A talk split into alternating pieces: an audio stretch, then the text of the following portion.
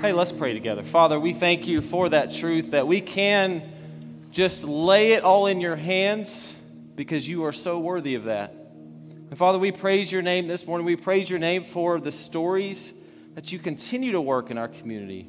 You continue to work. You've done good things, you're doing good things, and you will continue to do good things. And so, Father, help us to be a people that want to come alongside of you and be led by you into these stories of transformation because, Father, you're doing it. And I pray you'll continue and continue and continue in us. Father, we love you a lot. In Jesus' name I pray. Amen. Amen. Hey, you guys can have a seat. My name is Dallas. Typically at this time we dismiss kids, but the kids are staying in here today. I'm used to about 90 kids running out the door right now, but my name is Dallas. I'm one of the leaders here, and I've got just a little bit shorter of a message today. I know I'm excited about celebrating baptisms, and I'm sure you all are too, so Pastor's going to chill out just a little bit here today. If you will, turn in your Bibles to Luke chapter 17. We'll be looking at verses 11 through 19 this morning. As you're turning there, I think one of the great ironies of the human condition is that what we know to be true doesn't always match up with where we place our confidence, right? For me, it doesn't matter how much I know I don't need that bowl of cereal at the end of the day. I continue to put my confidence in pouring that bowl of cereal. Or things like going to the gym. I know intellectually that it would benefit me to go to the gym and work out and be healthier. But I don't place my confidence in going to the gym. I think there are things in all of our lives where what we know to be true doesn't match up with where we place our confidence. And on a more serious note, I know that God is ultimate truth, ultimate reality. I know that I'm His forever, but when that thing comes up that I'm worried about, it can consume me. Or I know that God has a purpose on my life, but when I don't see that purpose, if it's uncertain, then I can start to have some anxiety about what's next. I think for us as Christians, our desire is for us to slowly but surely allow what we know to be true and what we're confident in to match up and to line up. So how do we do that? Let's get into Luke chapter 17. Jesus has given us it says this, "Now on his way to Jerusalem, Jesus traveled along the border between Samaria and Galilee. As he was going into a village, 10 men who had leprosy met him. They stood at a distance and called out in a loud voice, 'Jesus, Master, have pity on us.' And when he saw them, he said, 'Go, show yourselves to the priests.' And as they went, they were cleansed. One of them, when he saw he was healed, came back, praising God in a loud voice. He threw himself at Jesus' feet and thanked him. And he was a Samaritan. Jesus asked, 'Were not all 10 cleansed? Where are the other 9? Has no one returned to give praise to God except this foreigner?' Then he said to him, 'Rise and go. Your faith has made you well.'" Now, other versions say whole. Your faith has made you whole. So one of two things happened with the 9 lepers here. One, either they didn't intellectually know that Jesus was the one who provided the healing.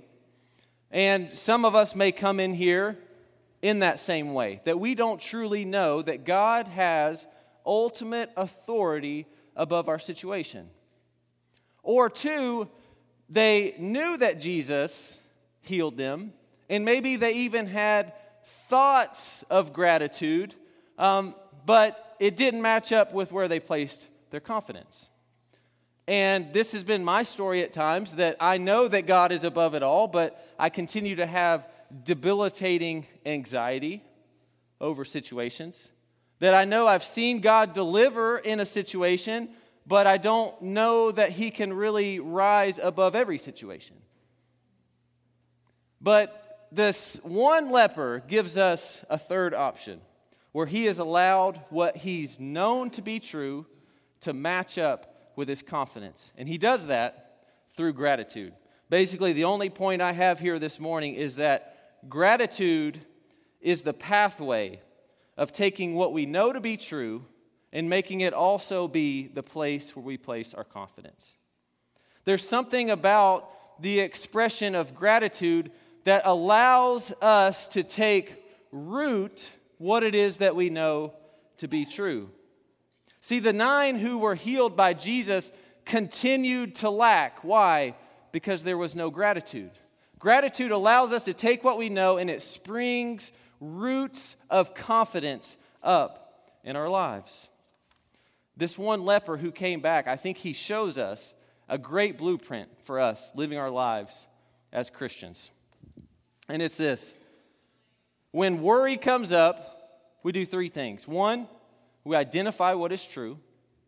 2, we dwell in and express gratitude for what is true. And then 3, what is true becomes more and more the place where we put our confidence.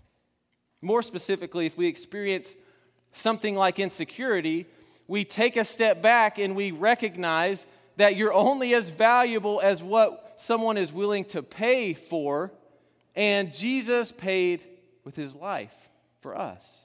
We are infinitely valuable to him. So we dwell on that truth. We take a step back and we try to focus there, and we focus there, and we express gratitude to God for what he's done. And then what begins to happen is insecurity begins to fade as we understand and place our confidence in the truth. Or if things like lack of purpose comes up, we say, look, I know God's done good things. And today we celebrate Advent. The first day of Advent is hope. And we talked a couple weeks ago about hope is the excited anticipation of good to come. And we've seen good. You heard Matt talk about, in 2 days a house has been built. Man, praise God. He is doing good things. And we recognize that, and we say, there are good things to come. I know that I'm here now. I've got God's Spirit in me, and while I'm here, he has a purpose. And we dwell in that truth, and we give gratitude to God for that truth. And then we become less of someone who experiences purposelessness and more of someone who has confidence that God's going to work in us and do good things ahead. And y'all, we will drift away from these truths at times. That's just the reality. There will be hard realities that hit us in our lives. We will experience pain. We will mourn and all that. Those things will happen. And when those things happen, that's when it's especially important that we take a step back. We identify what is ultimately true. We dwell in it. We reflect in it. We become overcome by it. And we show gratitude to God for it. Y'all, Friday morning, I couldn't really sleep. I was up at like 3 a.m. and I couldn't go back to sleep. And there was a lot of fear setting in. A lot of worry, a lot of anxiety. For hours, really, I have a little bit of uncertainty with some health stuff right now. And man, I was just stewing in it. I mean, hours go by and I'm just letting fear consume me. And finally, I was reminded, you don't have to stay here. You do not have to stay here. Take a step back. Praise the one who is worthy of that praise. Give that to him and let him do what he does with that. And y'all, I am not much of a singer. I mean, yeah, that's right. Can always count on Dad to, yeah. Man, it hurts my own ears when I pray.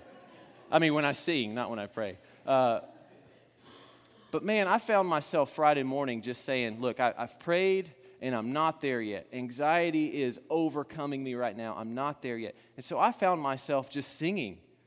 And after one song, I wasn't there yet. Still, fear, anxiety, I wasn't there. I mean, 2, 3, 4 songs of just praise and gratitude to God, and he rewired my perspective to match what I already knew to be true to let that match where I was placing my confidence. Guys, we're going to deviate from this. We're going to move away from this. We're going to let fear. We're going to let anxiety, those things come.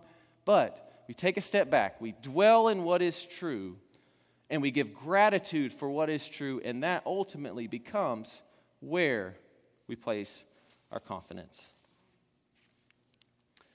I had a question for us. As followers of Jesus, do you ever just stop and realize that we already have everything we could ever need? That if we have Jesus, then what we don't have is any lack. And I think if I spend the next 50 years, God willing, teaching this congregation and this community that one truth, that takes root, that if we have Jesus, we have no lack, man, that will have been well worth it. Because this is everything. Y'all, there is nothing out there that we still need to accumulate. Our completeness comes when we appreciate. The fact that Jesus has given us everything, we reflect on that and we dwell on that and we show gratitude for that truth. Man, that overcomes us to a place where we have so much confidence in this truth that we say, we have everything we could ever need because we have Him. Y'all, this one leper knew that gratitude was the pathway to confidence. I got a friend in Uganda who doesn't even know if the next time he drinks water it will kill him or not. And man, he is the most thankful person I've ever met. Why? Because what he knows to be true and what he's confident in are matching through gratitude. And just like we talked about over the past month, when it doesn't come naturally to us, it is fake in no way for us to practice praise, to practice worship, to practice gratitude. Y'all, when worry comes, worship can drown out the worry. And when groaning comes, gratitude can drown out the groaning. We must become the kind of person who, like in Colossians 3, we talked about a month ago, that steps into our new life. Our new life of practicing these new things. And it'll be difficult at times, and it will be awkward at times, and it will be unnatural at times. But we continue to step into these things and continue to step into these things. And before we know it, we begin to become the kind of person who doesn't worry as much as we used to. There's going to be worry that comes. There's going to be anxiety that comes. But we slowly transition into our new life with Christ. As we close, I wanted to read from 1 Thessalonians 5:18. It says this. It says, "Give thanks in every circumstance, for this is God's will for you in Christ Jesus." Now, it doesn't mean that we give thanks for all circumstances, but we can give thanks in every circumstance. Why? Because our ultimate circumstance will never change, and that is that we have been adopted into the family of God. Let's pray together. Father, we thank you for the truth of your word, that you, time and time again, you reveal new things. As we've read scripture, for maybe the same scripture multiple times, that you speak in new ways and you impart your spirit into us. And so, Father, I pray this morning that you'll continue to speak to us. Father, if there are people in here who don't truly see you as the good news that you really, really are, Father, I pray that you'll give them a little bit of belief this morning, a little bit of confidence in you. Father, I pray that you'll help us to identify the provisions over our lives. Maybe there are things that we've just never even considered before, but you continue to show up. You continue to demonstrate how active you are in our lives. And Father, I pray that you'll reveal those things to us this morning and help us to be like this one leper who identifies what is true and connects it to you and then has an abundance of gratitude. Father, that will shape our lives. And I pray that you'll make us a people marked by gratitude and worship. Father, we love you a lot. In Jesus' name I pray, amen. Well, as we said, we are going to enter a time of baptism, and I've been pumped about this all week. It's great. One of the parts of our mission statement at Grace Meadows is to make disciples. That Jesus says in Matthew chapter 28, this is post-resurrection, and he's about to ascend into heaven, and he says, guys, this thing's not ending now. He says, all authority in heaven and earth has been given to me, and I'm sharing that authority with you. He says, now go and make disciples of all nations. And he says, and then baptize them in the name of the Father, the Son, and the Holy Spirit, and teach them to obey all that I've commanded you. And y'all, we have people in this church who continue to live on mission. And there are disciples being raised, and we get to celebrate that truth this morning. And there's a group of people. There's 5 we're going to baptize today. And our prayer is that this is the beginning, not the end. The fact that they have given their life to Jesus already, and we celebrate that truth today, and then we hope that they one day will go and make disciples and baptize others in the name of the Father, the Son, and the Holy Spirit, and teach them to obey all that he's commanded. I would love to start with Bryson's story. We are going to baptize and worship the rest of our time. And it's going to be a beautiful thing. I'd love to share with you all Bryson's story. He said, I grew up in a home that allowed me to make my own decisions. No one ever really pushed faith on me. But lately, I've been spending time with a friend of mine named Courtney who also loves Jesus. And I have been more and more interested in following him. Recently, I attended a David Ladding event, and I committed my life to Jesus that evening. I want to celebrate my new life by taking this step of baptism here today.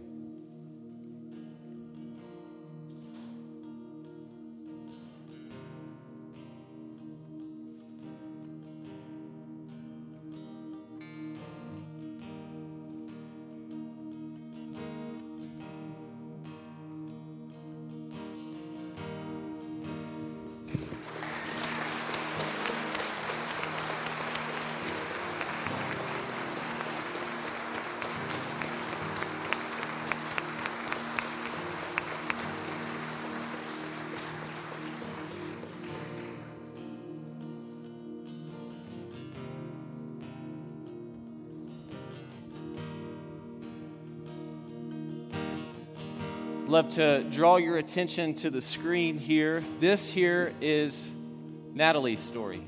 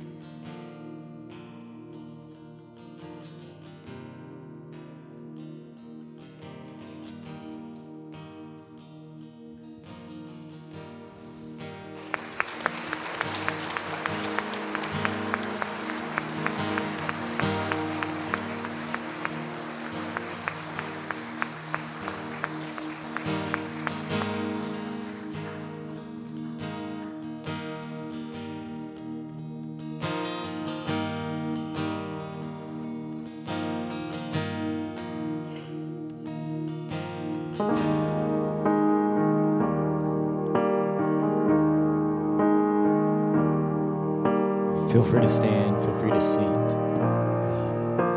As Dallas said, we're going to continue to do some baptisms. We just pray that throughout this moment that you worship with these families, you worship with these people as they give their life over.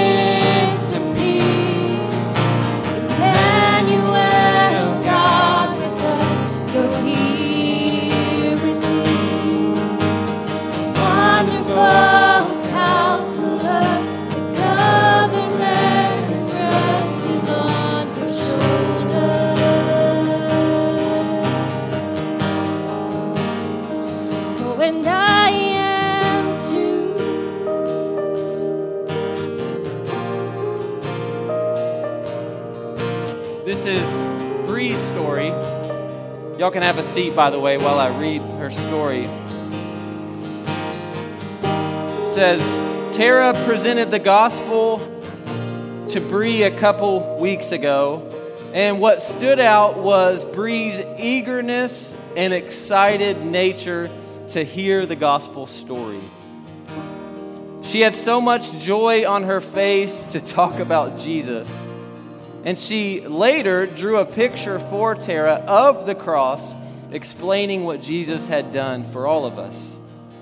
She has decided to follow Jesus and wants to celebrate that step through baptism here today.